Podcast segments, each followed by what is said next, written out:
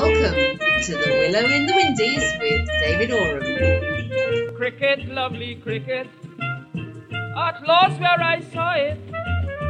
Cricket, lovely cricket, at last where I saw it. Yardley tried his best, Goddard won the test. They gave the crowd plenty fun. The second test on West Indies won with those little pals of mine. Hello and welcome to this extra edition of The Willow in the Windies, the Caribbean cricket podcast with me, David Oram. I'm delighted to be joined today by a Caribbean journalist uh, who's uh, joined me before to talk about things, let's call them things political. Uh, it's uh, Colin Benjamin. Hello, Colin, how are you? I'm cool, David, and thanks for having me on again. And for all your viewers, we're gonna have, we're gonna have a good show. Yeah. well, let, let's let's hope so. Particularly, we want to look at the recent developments in um, let's call it a standoff between the WICB and the uh, and, and, the CARICOM heads of government. There's a lot to, more to it than that. But Colin, until recently, you were a uh, uh, regular sports writer and journalist for Trinidad Newsday. Uh, you, you've moved to North America now, I understand. Yeah, well, from a cricket perspective, it's, it's kind of cool to be away from the madness of the West Indies for a while, but I'm not. Really, I'm just away physically. Mentally, I'm still there. Yeah. I still hear everything. Sometimes a bit too much. so, so th- this is where we are. As yeah. you said just now, the CARICOM stuff. I don't even know where to start with that. well, we'll, we'll, we'll, we'll find a starting point in a moment. I, am the same as you, uh, uh, Colin, and I don't even have the, the, the Caribbean heritage that you have. Although we will point out that both of us were born in Walthamstow, we found out. We're both born in the same yeah. hospital in East London. Yeah. But apart from That's that, apart from that, I stayed there and, and, and you went to Trinidad. I'm now in uh, Pakistan. But yeah, it is yeah. possible to follow these things from the outside. But I know that in your case, you're much more connected and have been uh, with the players. You were very, very close uh, to a lot of the players um, when you were in Trinidad, and I know you've still got a, a heck of a lot of connections, so you can uh, represent uh, that side of what people are thinking. But but really, well, where where where do you think we stand at the moment? I, will tell you what. Let's find a starting point, okay, and then we yeah. can perhaps work backwards. Let's talk for a start about the interview that Dr. Keith Rowley gave on Trinidad uh, Morning TV. I think it was a couple of days ago now. He was asked yeah. by Fazeer Mohammed uh, where the CARICOM leaders are now in this standoff with the uh, the WICB. Um, he he sort of denied that the the indications that there was even murmurs that some of the uh, governments would withhold the use of national stadiums from the WICB until things were addressed. Um, I mean, what were your feelings about the interviews about the interview and what uh, Dr. Rowley was uh, was saying? Well, it's from that, it's been interesting to see the new Trinidad Prime Minister get so involved because he's essentially taken over the role that Ralph Gonsalves used to have. Hmm. Because, as you might have noticed, ever since Mr. Cameron got re-elected, it's just been Dr. Keith Mitchell has been talking all the time.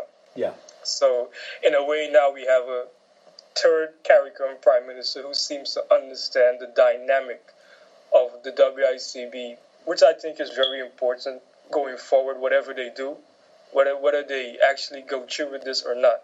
Mm. Because the problem I would have is if we have a CARICOM head who's just who's talking about this, who understands the frustration from the player's point of view and media point of view, but then does not understand the dynamics of the WICB. So listening to Dr. Rowley talk on the show with Fazeer, it's been refreshing. He understands what's going on clearly. And one of the, one of more humorous things and strong points he made in interviews when he said that he had hoped, and I, I think that I'm paraphrasing him here, that that India had actually bankrupted the WICB and CARICOM did not have to go through this. Mm. In all the things I've heard, and we've heard a lot of strong statements from Mr. Mitchell at the Grenada, what was it, sports um, ceremony about two weeks ago as well. To me, that was very strong. Yeah. Yeah, that was like hard hitting. Like he's essentially saying, "Well, oh my goodness, if India had just done this, this would have been over." But uh, and also they all, all, all also said that they're trying to understand or have seek legal advice to understand what is the WICB. And I think that was interesting for the simple reason is this: in the last WICB AGM in Jamaica, um, all the boards signed on and said they disagree with CARICOM.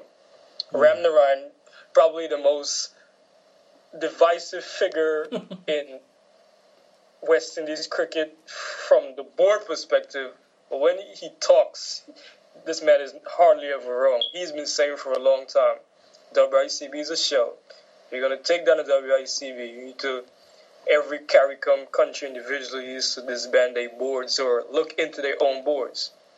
So I think that correlation will start. You have the boards signing on this document saying they disagree with CARICOM, and now CARICOM trying to find out what is the WICB. So mm. you see what I'm, where I'm going with this. If mm. they if, if they get a correct legal advice, I think that they will realize, as Ramnarine has been always saying, that they are a shell, and if you want to do anything to WICB at this next CARICOM meeting in Guyana in July, you're going to have to probably go through from the individual boards first. Yeah. Yeah. There's um, a hell of a lot to this, and we could probably talk for hours and hours and hours, and everybody would fall asleep. But I find this all very, very interesting personally. So we're gonna we're gonna keep chatting, and um, it's motivations though. Um, I, I've got so many questions, and it's trying to find which is the first one to ask. Um, the, the the the CARICOM is hell bent, or is very keen on um, a reform, a disbanding of the WICB. Uh, the Barriteau report, um, that it said that uh, well, it said many things, and, and many of them I, I confess I disagreed with. I thought that the Barriteau report was one of the worst written uh, reports I've ever read, but that is not to dismiss the previous reports into governance of the WICB that had uh, Yeah. come out, the Patterson report, Lucky, etc., Wilkin. Um, the other day, the West Indies Cricket Board said that they're going to go back to those and revisit those. They seem to be trying to make the right noises, but that doesn't seem to be enough. There does seem to be this insistence that the West Indies Cricket Board, as it stands, is dissolved. Isn't this isn't this rather destructive? Is like this. To me, after all these reports, and I, I actually agree with that point you made that how the Barriteau report was written, it was a little confusing.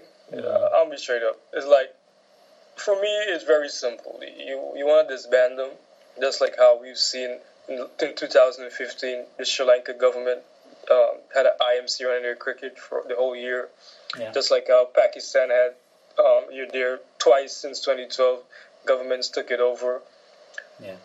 So the problem essentially will come is the process. Like how, for example, how do you want to do this? Um, like okay, we in the Caribbean we also have a situation with football who has who have similar controversies. The thing I, I, I always people we've seen recently how FIFA has had their big problems. Yeah. But one of the things they have done very very well is that they've for over over 30 years they've had a clear policy no government intervention in sport and they have had these very well organized normalization committees that they would send to places in the Caribbean, in Africa, sometimes in Asia, that before a government has to do anything to help with a football FA, these normalization committees do the job. Sometimes they involve outsiders, sometimes they involve people from other sporting disciplines, and they technically they always work. Some countries who may be sad to say have a lot of corruption in the society. Even if a, a FIFA installs a normalization committee, they have to come back over and over again. Just like see in cricket with Pakistan and Sri Lanka, they've had so many IMs since the turn of the millennium that it's ridiculous. Hmm. But ICC has never banned them for doing what they have to do. ICC is a set setback, has the weak governing body that they are, and let those countries fight their demons. Sad to say, the Caribbean is just like that. There's a lot of poor administration in a lot of sports, and so I think from that perspective, it, even if CARICOM is not sure exactly how they're going to do this, they they there is the example of football they can use with the normalization committee of a, a way how to structurally set up this stuff. But this is this is my point of view. Yeah. You know, but they. So th- I think that's the next step of all of this. Whatever, whatever, whatever legal advice they get, which I hope is good legal advice of what is the WIC before they make a move at the next CARICOM meeting. Somebody needs to start thinking about how will this new temporary WICB body look like? Because for me, if, if I, like I'm fully with the CARICOM group to disband WICB. I am concerned though that if this next meeting is, or let's say a big decision happens in Guyana, Yeah. that is in July. What is happening in July? CPL. Yeah. This India is coming. That will cause a lot of confusion because if obviously they have the, the Caribbean players' best interest here, obviously, and the Caribbean fans. Potentially making a decision during that time can cause a lot of confusion. To me, they really want to quick it up, they could do it right now. you know, yeah, do it do it before the tri series with Australia and South Africa starts. Okay. Um, there's there's a, there's a lot of assumptions I think from from that Mm. that side of the of the argument that things will be better and, and, and let's let's take it at face value. Let's let's say that uh, the West Indies Cricket Board would be if it was disbanded and replaced by something else that it would be better that it would be better run. I think those are a lot of big assumptions to make, but let's let's just just say so. Um, but I'm concerned about what, what the motivations are here and if they are necessarily what's in the best interests of um, West Indies cricket. There was there was things in Keith Rowley's comments Mm. that, frankly, I found disturbing. You you touched upon there that uh, he he was almost disappointed that India didn't uh, call in their 42 million debt. I don't want to go over again whose Mm. fault that was. Um, I think there's people that have to agree to disagree. Many people point the Yeah. fingers at the board. I'm one of those that points the fingers at the players. But even Yeah. putting that to one side, um, he seemed to indicate that it would have been good if the West Indies Cricket Board had had that debt called in upon them and disbanded them, and so it had collapsed down into the regional bodies. I can't see how the dissolution of West Indies cricket is good for the region. I know there are people that think that in the longer term it may be in the ter- each territory's interest to go it alone, but Mm. that really is destroying the idea, the ideal, the unity of West Indies cricket. And I don't see that what the CARICOM Prime Ministers are pushing towards as being a unifying thing. Am I am I just completely wrong? I don't know if you're completely wrong, but I, I see what you're saying. I read his point of view more along the lines of okay, this board has been dysfunctional for so long, this was the end of the tether, hmm. that India situation. So, if this would happen, West Indies would have been bankrupted. And instead of CARICOM having to go through this review of hmm. what to do next, they would have already buried themselves, and then you may have you may have had a situation where CARICOM had to step in anyway. Yeah. And I think that that was more what he was trying to get at. I don't want to speak totally on behalf of the prime minister, but I'm guessing that's where he was going at because, as I said, he is one of the few prime ministers that actually understands the intricacies of WICB and world cricket, of all of them. So when he talks, uh, there, there's there's no sense of ahead of so there's just blabbling like maybe like in England football we have um, Greg Dyke as the FA head when he talks he just like what are you saying man yeah so uh, that's that's where I interpreted Mr. Rowley's comments but at the end of the day um, let's say and in a way it's funny because you look at how it's been interesting to see the, okay India are coming right Yeah. uh, we see we've seen right now the new um, BCCI head, Mr. Manohar, has already started the process of trying to disband the big tree. So in a way, it's like how can I say this? We all know India's power in world cricket. They get money from so many ways. It's ridiculous. and maybe he probably came in and just thought, well, look, 42 million, we lost it, but these guys are broke. We, we, we're making that money back every other week. Let's go, man. You know? So, to me, again, can't say for sure, but probably they just came out of sympathy. They probably felt there's probably no reason to punish West Indies that hard anyway. They Yeah. probably made the money back, and they're going to play this series. They, they, they don't expect to lose. Although, as Dave Cameron is keep, keeps trying to tell us, in 2017 West Indies will, will be great again. So, so whatever. Man. So yeah, so that's how I look at it. It- um,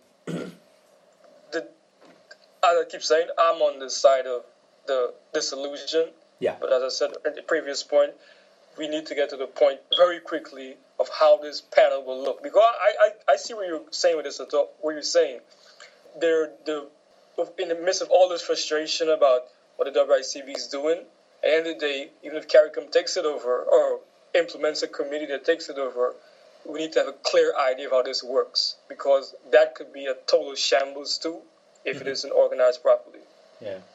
And then we would have a big argument again. Well, okay, you, everyone was calling for CARICOM to come in, and then they've done nonsense because there, there's a people. There's a side of the argument. People always say that okay, CARICOM doesn't do a great job in their job.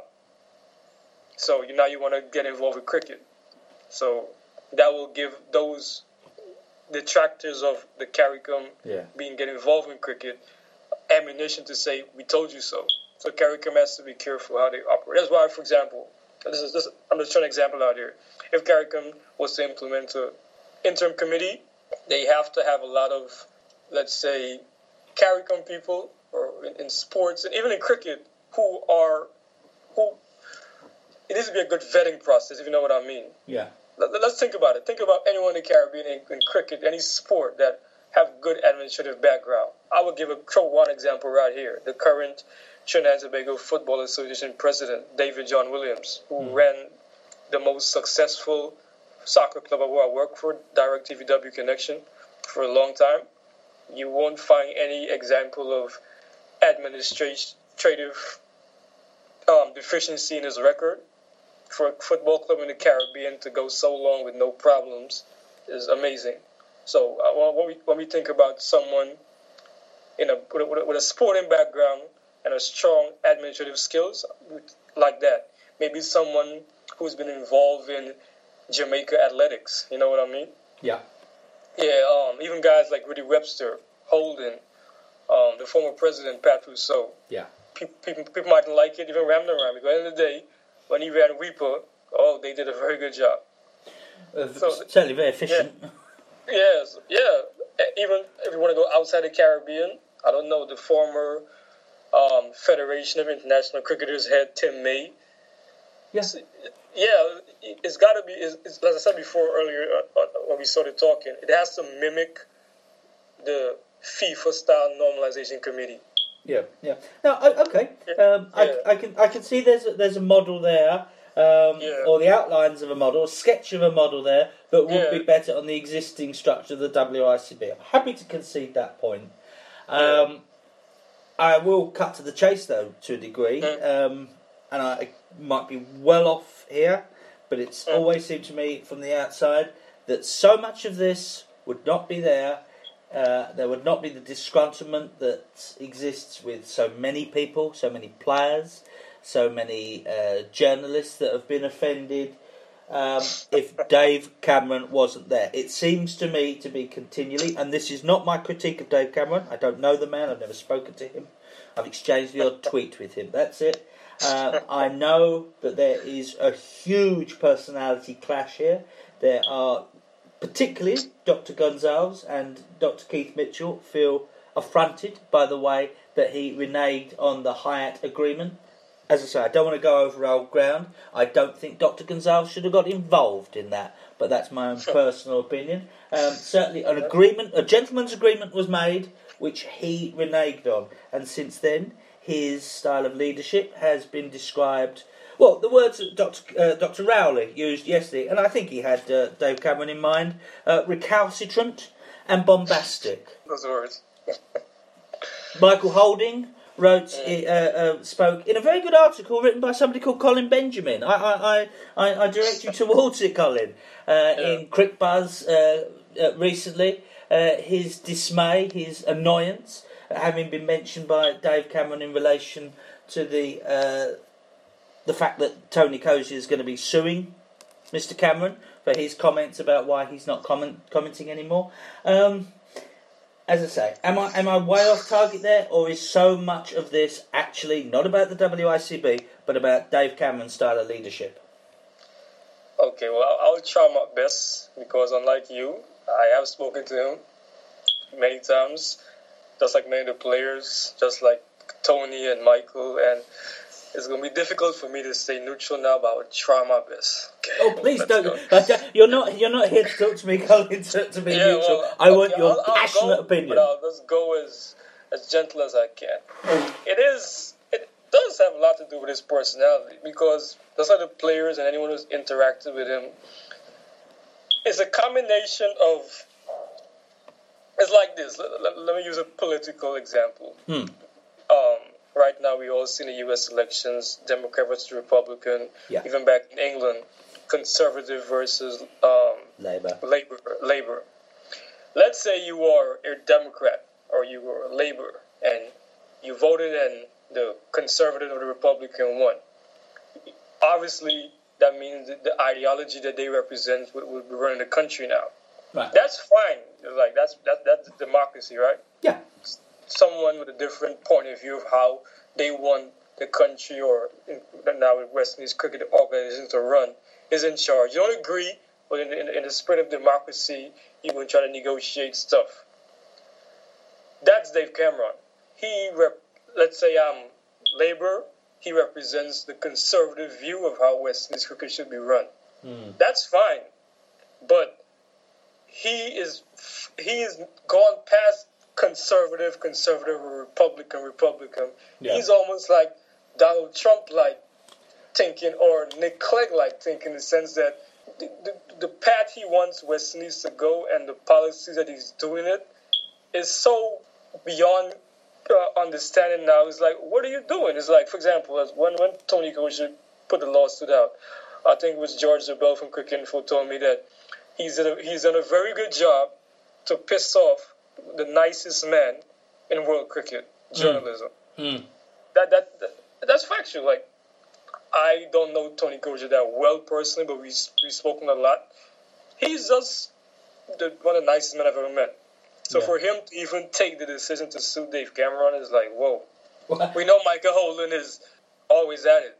yeah, there's like in a lot of ways. It's like it's a the fact that he even decided to even make that statement to me publicly is like that was a big deal because like he doesn't really like this. He just attacks when he wants to. Yeah. He doesn't care. He he's one person who always tells me, look, I'm too young for this. yeah, get away from this. You're North American now. Leave them alone. I will attack when I want to. But even him is like, and Holding is right. Like, let's think about it. That lawsuit for a minute. T- Cozier is suing for defamation. When those town, town hall meetings were going around the Caribbean, I went to two of them, hmm. And I wasn't there when he made the comments. But why did you call Michael Holding's name? His response in the Barbados Nation didn't even make sense. Even he was like, he, well, how did he start his comments? This isn't this isn't about my perceived arrogance or intransigence. That's what he said. I'm like, okay, so you, you actually are hearing the people and the journalists who keep accusing you of this. That's cool. And you keep going on. You, you mentioned Michael, his name just like that. Like, why? Hmm. Holding, as, as Holding rightfully said, he said at the town hall meeting, that same town hall in Barbados, that the reason Holding does not commentate anymore in the Caribbean is because of his contractual obligations with Sky Sports. Holding proved that to be totally inaccurate because when England were in the Caribbean last year, wherever England goes, Mike Holding is there. England were just in South Africa, Holding was there. But for some reason, when England came here last year, Holding was not, did not come. And Holding was commenting it with West Indies cricket since um, cricket was first broadcast in the Caribbean in 1990. Yeah. But suddenly, since Dave Cameron came in, him, Tony, and even Reds are no longer heard on certain broadcast networks. And for many Caribbean f- fans or journalists who grew up hearing these guys is like, we are there, Yeah. you know. So, so as I said, that's just one part of it, and I do not know too many media guys personally who are too fond of Dave Cameron. It's, it's as simple as that. Yeah. Yeah, it's like I have I have many conversations with many of them during the week, every as, as pretty frequently. And as I, as I told you before in private conversations, many West Indian journalists is like they accept that this man needs to go, but there are other sports to deal with, so they rather just let the ducks fly where they need to be. Yeah. You know, yeah, there is because let's look at it from a domestic point of view. You have certain boards right now, like back home in Trinidad. You know what's going on there. It- Um, it's craziness. You know, look at the situation with Sunil Narine. Look at what's going on with the situation with the the guys who went to Bangladesh and got their contracts taken away. Yeah. could even go all the way back to when Ram, Ramdin lost his captaincy. Yeah. This is from the T- TTCB, who for a long time were looked upon as the most organized cricket board in the Caribbean, who people have hinted, even though the TTCB never officially said this, that this is one Caribbean country that if they want to go solo, they can go. Everything is in order. But as we've noticed, as one of the players told me recently, for a long time, going back to when Daren Ganga was captain, when a team is winning, administrators don't have to do much work. Yeah. Their their work comes in when a team starts losing. Hence, ever since the established Trinidad players started becoming less and less regular in the team because of going and playing the IPL and so on and so on and so forth, the team started losing a lot, and that's where the test of the current Azim Bassarath regime in the last year has been pretty chaotic. Guyana is winning a lot in the four-day competition, but that does not change the fact that they are an illegally constituted cricket board that the mm-hmm. West Indies C- Cricket Board simply did not want to sort out because the votes from Guyana was probably one of the reasons why Dave Cameron got re-elected and elected the first time.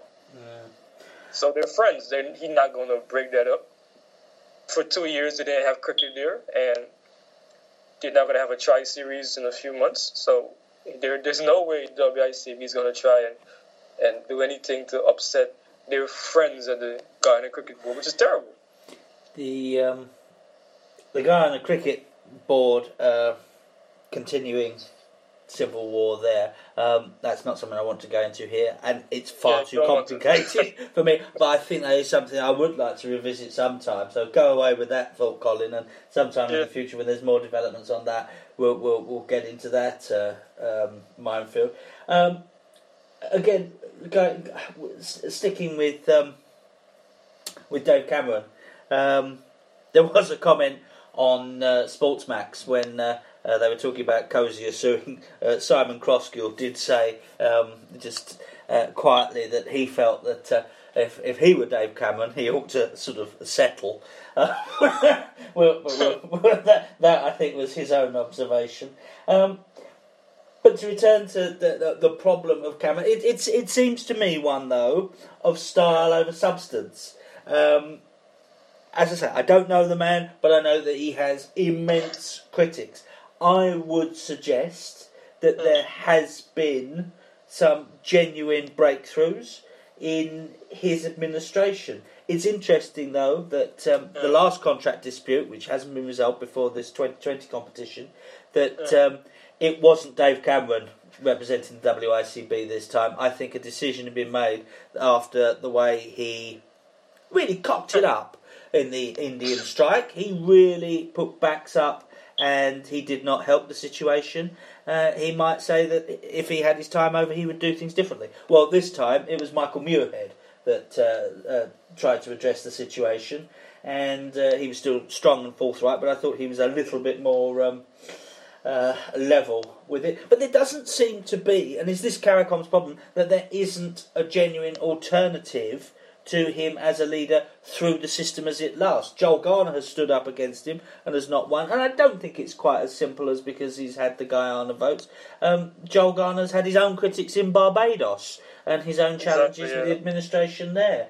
Um, there are people out there good enough to do this job, as you alluded to and named many names, um, but Yeah. within the system they're, they're perhaps not there. But I'm st- I would still myself, from my point of view, defend the achievements and the direction that the WICB has tried to take in the in the years of Cameron's administration. I think a lot of good has come out of the Pybus report and the things that he's brought in, and they've invested a lot of time and effort into the uh, professional cricketers um, setup.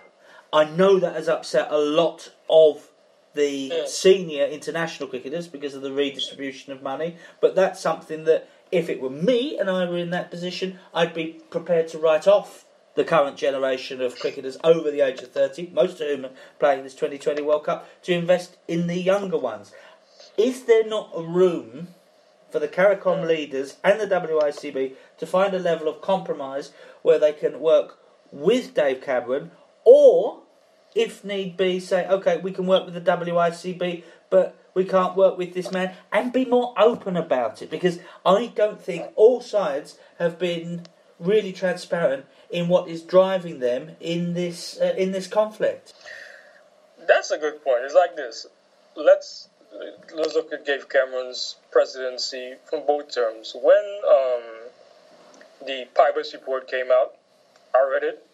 It made perfect sense for anyone to understand West Indies cricket and what we needed to do to try to uh, address some of the, the deficiencies in domestic cricket. The whole idea of professionalizing the 4-day competition is makes perfect sense, right? Hmm. The CPL, as I think it was first suggested in the Patterson report, finally coming to fruition, makes perfect sense. Yeah. The idea of making the, um, the, the other players from other Caribbean countries play in, in other um, territories of your non-heritage makes perfect sense. As we, I think anyone can say, up until the India fallout, Yeah. the only issue I had with Dave Cameron up to that point was when they prevented Narine from playing in the New Zealand Test series. That was the only issue I had. Yeah. And looking back, we've seen situations that shows how that intransigence is hurting the team. But we'll get back to that in a minute. Yeah. I've looked at this problem a lot. I've spoken to the players. I've, I've spoken to the WICB guys, Pybus, Cameron, Muirhead. Here is what I would say is the issue with the redistribution and how things are set up. The ideas are okay, but financially, West Indies Cricket Board can't afford to do it. Hmm. One of the biggest problems with West Indies cricket in the last 15 years, outside of the bad administration, is is, is, is the development of talent. I think Dr. Mitchell mentioned that in his Grenada Sports um, Awards speech about two, two weeks ago. Yeah. The current generation of first class cricketers, there's a lot of, to choose my words lightly, dead weight. You have guys like Devon Smith, who's still making runs every season. Yeah. But you, we know for a fact if West Indies, we'd have a, a problem with openers right now. Let's say Clive Lloyd wants to pick Devon Smith against India in July. Uh, Almost certainly he will fail again. Nikita Miller takes wickets every season. It's like Al Valentine. but we know for a fact that if he plays for the West Indies, he's not going to get no wickets. There's a reason why only Narine, Bishoo, and Shillingford before he had to he got called were the only three spinners. Despite every season we look at the standings, we have ten spinners in the top ten leading wicket takers. Yeah. There's a reason. Caribbean batsmen play spin poorly. The pitches are terrible.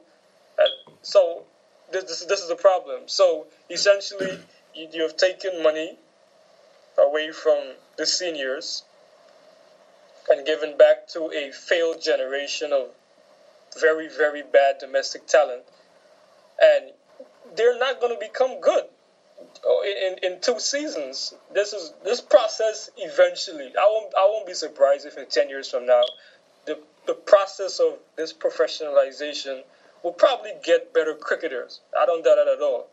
But they don't have the money to do it so quickly. If you get what I'm trying to say. Yeah, yeah, it's no quick. For example, yeah, like okay, simple example.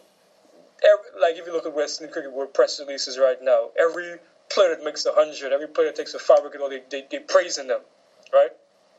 This is the same PCL that they, they like for example, Shai Hope and Shane Dowrich was the talk of the town last season uh, after the first CPL.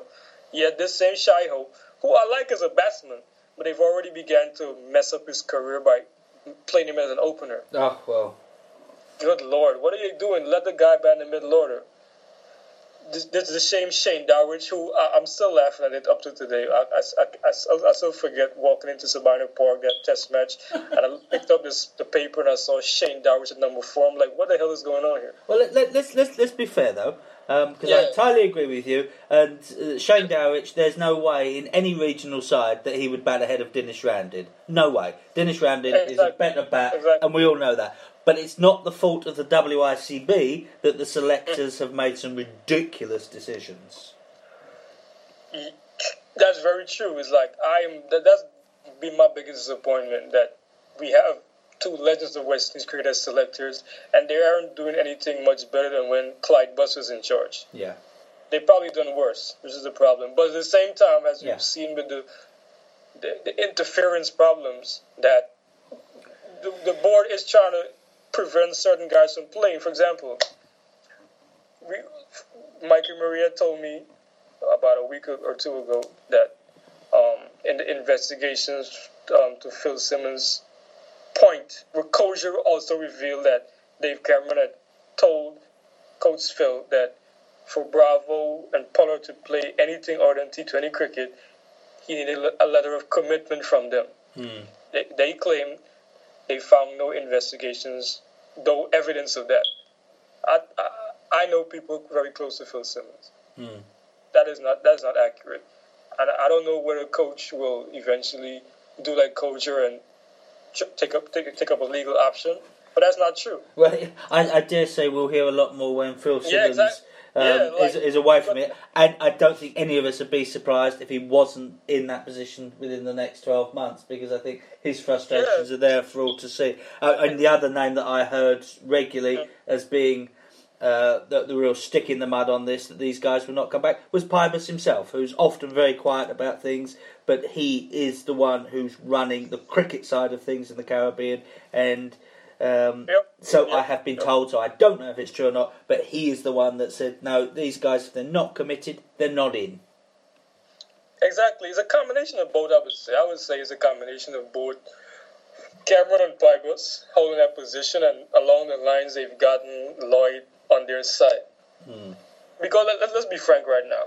Like we, you, you touched on the fact that the controversy before the World Cup just now, and it's funny because it's like I was telling someone this the other day. Um, and Holding alluded to it in his in his talk too. Three years ago, when everyone was on Darren Sammy's case that he's a board he's a board player, blah blah blah, and now suddenly now he's been cast, chastised as one of them, the the, Yeah. the, the T20 mercenaries. Yeah. It's the same thing repeating itself over and over, and that's why I hope Jason Holder is watching what's going on here. Da- Da- Darren Sammy's almost become gamekeeper turned poacher.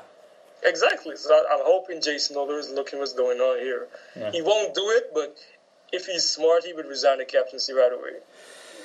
It's, it's, it's ridiculous that he's the West Indies captain right now. I think I think there needs to be clarity. I think Jason would have been very disappointed. He wasn't allowed to go off and play in the Pakistan Super League, and I thought the blocking of him doing that was absolutely right. He should have been playing four day cricket. If he were the 2020 captain, yep, he should be off playing domestic 2020 cricket. He's not. He's the Test captain. He should be playing uh, four day cricket. I think the problems uh, with a lot of these things are that there isn't the clarity. I mean, personally, I felt that after what they did, that Dwayne Bravo, uh, Simmons, Pollard, the others shouldn't be representing the West Indies again. But that's me with my very old-fashioned, very um, extreme uh, views. Um, Yeah. but it was undeniable, but that it was a nonsense and a smokescreen for Clive Lloyd and the others to say that they were dropped for the World Cup because of form. Of course. Um, Of- their, of course. overall figures are, are nothing startling, but in that previous 12 months, Dwayne Bravo had done enough to be in the ICC team of the year, world team of the year. He'd had a great year. People had forgotten Exactly. that superb innings of Pollard's in a one-day international when I can't remember what the score was, 30 for four or something when he came in, and he made a Uh. magnificent 80 or something to win a match, which is an innings of true maturity. Um, then the, I, I Yeah. wish all of the sides in the Carib- Caribbean were more open, more honest, and not try and hide behind things. And if there is interference with the selectors, which we suspect, come out and say it and say so. I honestly think going back at the time of the the the, uh, the strike, West Indies cricket would have had more respect if they'd have done what they initially intended to do and sack everyone.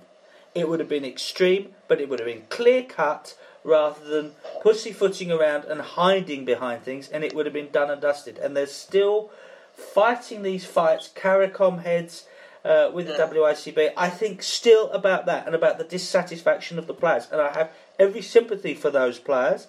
If I were a professional now, I would be trying to maximise my income to support my family at every stage. I'm not in that position, and I want to see what's for the greater good of West Indies cricket. And if that means taking money from Darren Sammy or Chris Gayle's pocket uh, to, to pay some young under 19 player, then I will do it. Well, yeah, I, I agree to disagree in, this, in two simple ways. Okay, you mentioned a point by Jason Holder, right? As you would have noticed recently, that all the West Indies players who are contracted were not chosen in the CPL draft. Remember that? Yes. So they told Holder, okay, I understand that argument pretty good. That okay, he's a test captain, you want him to play in the 40 competition, right? Yeah. But there is how they set up the domestic system. They played a Super 50 tournament before the T20 World Cup. When India comes there, you're going to have a T20 competition, right? Hmm. I would think, in the in the simple logic of preparation, the fact that you, the WICB, set up the system this complicated, the fact that there was the Big Bash and the Pakistan League before the World Cup, that's ideal preparation. And let's just be realistic to the financial realities here. Yeah. To play for the, the domestic competition, the WICB, even with all the financial revamps, is only paying 700 US per game. These guys, for in the Pakistan League and Big Bash, were making between 50,000 to 75,000 US. In New Zealand, when um, I remember when New Zealand were playing, it was Pakistan recently. In New Zealand, their young batsman Henry Nicholls, during that same series, New Zealand let him go over to, and play in the Big Bash for a few games and come back. Yeah. McCullum has not played or did not play a four-day game for. I'm not sure. I think is. I think he plays for Canterbury. I could be wrong, but he hasn't essentially played a, a domestic four-day game in New Zealand in, in, for much of his captaincy, right? So it's all about being pragmatic. It's like, okay, I understand it. Uh, They, if it is the selectors view Jason Holder as a so-called all-rounder, which he, he isn't really, but if they want, I can understand you want him to stay and play. But all- that's what I'm saying is like, I hope he realizes what's going on here. Because the same thing Darren Sammy went through before, the same thing Gayle went through, Bravo. There's no evidence in the past that the WICB negotiates well with these guys when it comes to playing overseas. They always create a unnecessary intransigent position. Yeah. So Jason will, well, obviously he's captain. He will obviously say he won't vent his frustration publicly. I've asked some players what he's been saying. They haven't really given me the impression that he's been complaining behind the scenes. But I hope he understands what's going on here because uh, personally, I'm giving him about a year or so. Then you're going to hear he, he's one of the next T20 mercenaries again. That's it's going to happen. I, I, I, I fear you're right, and your point is well. Your point is well made because arguably, if you want these guys to commit to playing for the West Indies for far Yeah. less money and not be playing at when there's a test, that was one of the problems with the New Zealand tests and the Australia series uh, the year before that in uh, 2012, I think it was, when you had Yeah. guys not playing in the Test match because they were off playing in the IPL. That that to me was wrong. But yes, I can see your point that okay, it'd be uh, uh, lovely to have Jason Holder playing in the four-day domestic competition, but no, Yeah. as long as he makes himself available for inter- for the West Indies colours, the rest of the time he can go off and earn money Yeah, to support his family. like and so th- th- th- I, I can see your argument. Yeah, there, is Yeah, validity to it. at the end, of the, the end of the day is like this. World cricket, from a world cricket point of view, is a confusing situation. The Yeah. ICC has failed to control the rise of T20 leagues, Yeah. right? Indies Cricket Board, for example, have complained in the past that due to IPL, essentially the bulk of their domestic home prime months are taken over. That's why in the Pybus report, they opened the window for IPL because they've realized after stupidly banning Chris Gayle and um, pr- pressuring Bravo and putting in the past that it doesn't make sense to host international season when IPL is going on, right? So that's in the Pybus report. So, and in the past, we've have had to play certain games in hurricane seasons and rainy season, right? Okay, so that's two. That's two problems that that we have to take sympathy for the board for. So if you understand these problems that the ICC have created, why are you trying to punish the players for basically just trying to make money in the dynamics of world cricket? Yeah.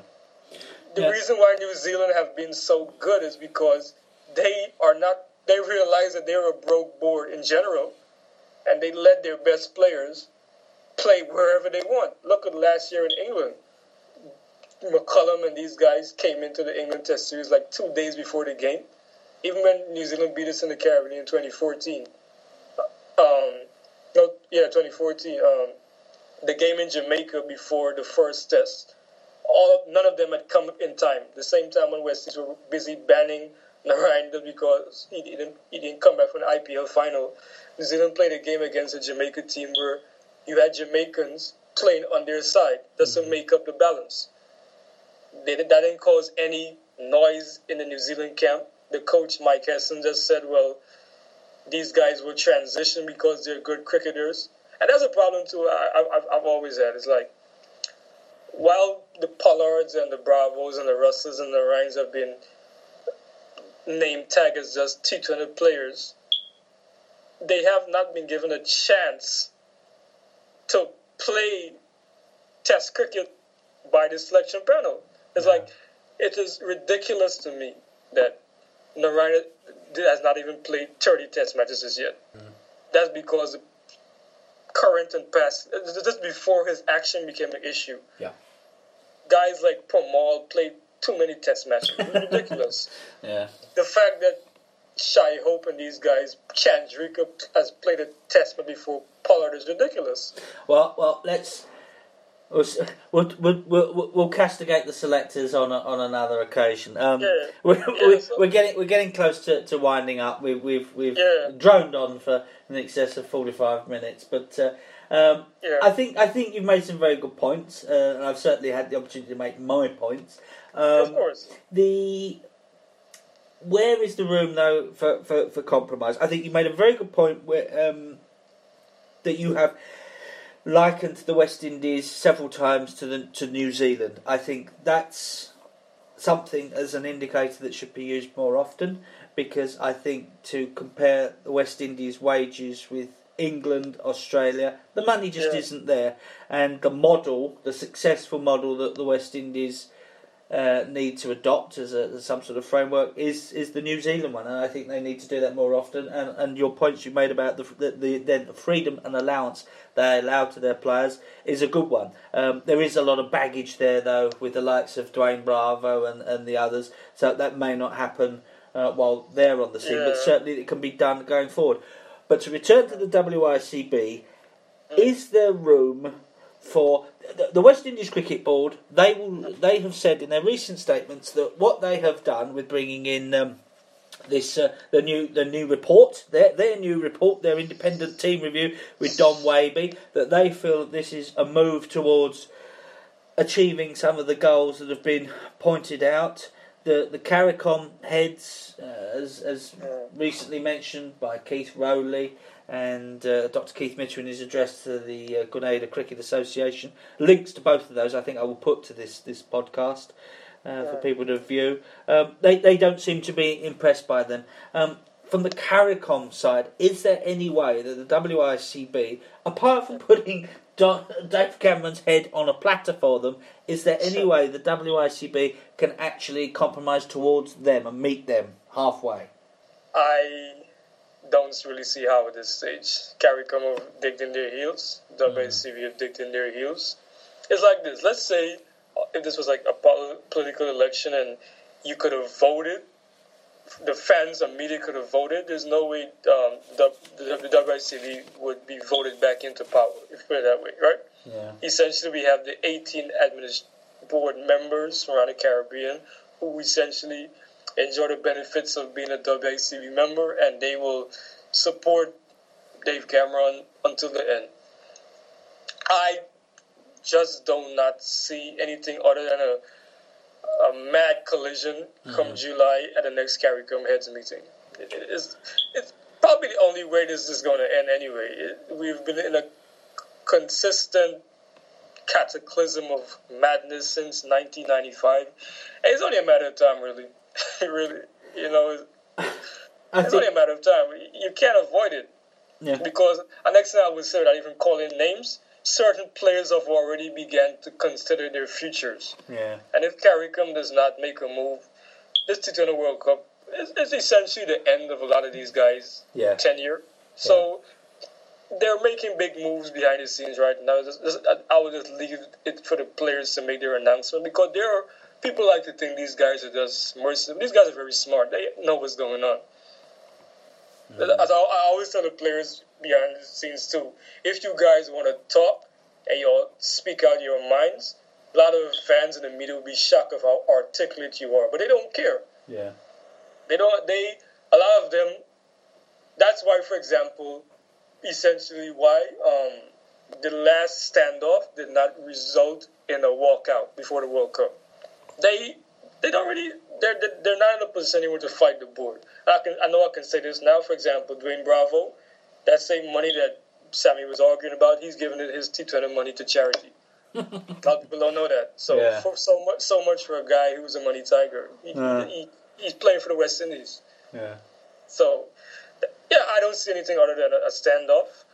All I just hope is that, as I said at the, at the top, is that CARICOM gets good advice of formulating the committee. You know, that's all I can say. It sounds to me dreadfully like we're going to see a lot more disharmony um, before the ODIs against South Africa and Australia in the Caribbean. And That's the, right. Get your popcorn. and the India Test Series. Yeah, yeah. Um, I, I I know you and I are the other sides of the fence, as it were. Though we're not as extreme as the CARICOM heads and Dave Cameron. Yeah, yeah. I think we may be the other sides of the fence, Colin, but we can certainly reach over and hand each other a, uh, a Coca Cola or something like that and uh, shake hands. Um, That's for sure.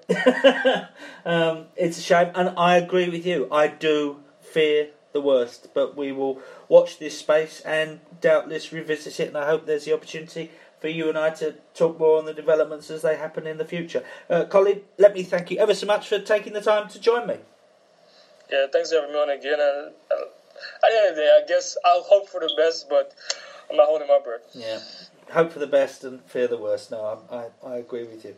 Uh, this has been an extra edition of The Willow in the Windies, the uh, Caribbean Cricket Podcast. I've been joined by Colin Benjamin, and uh, I hope you can join me again sometime soon. Goodbye.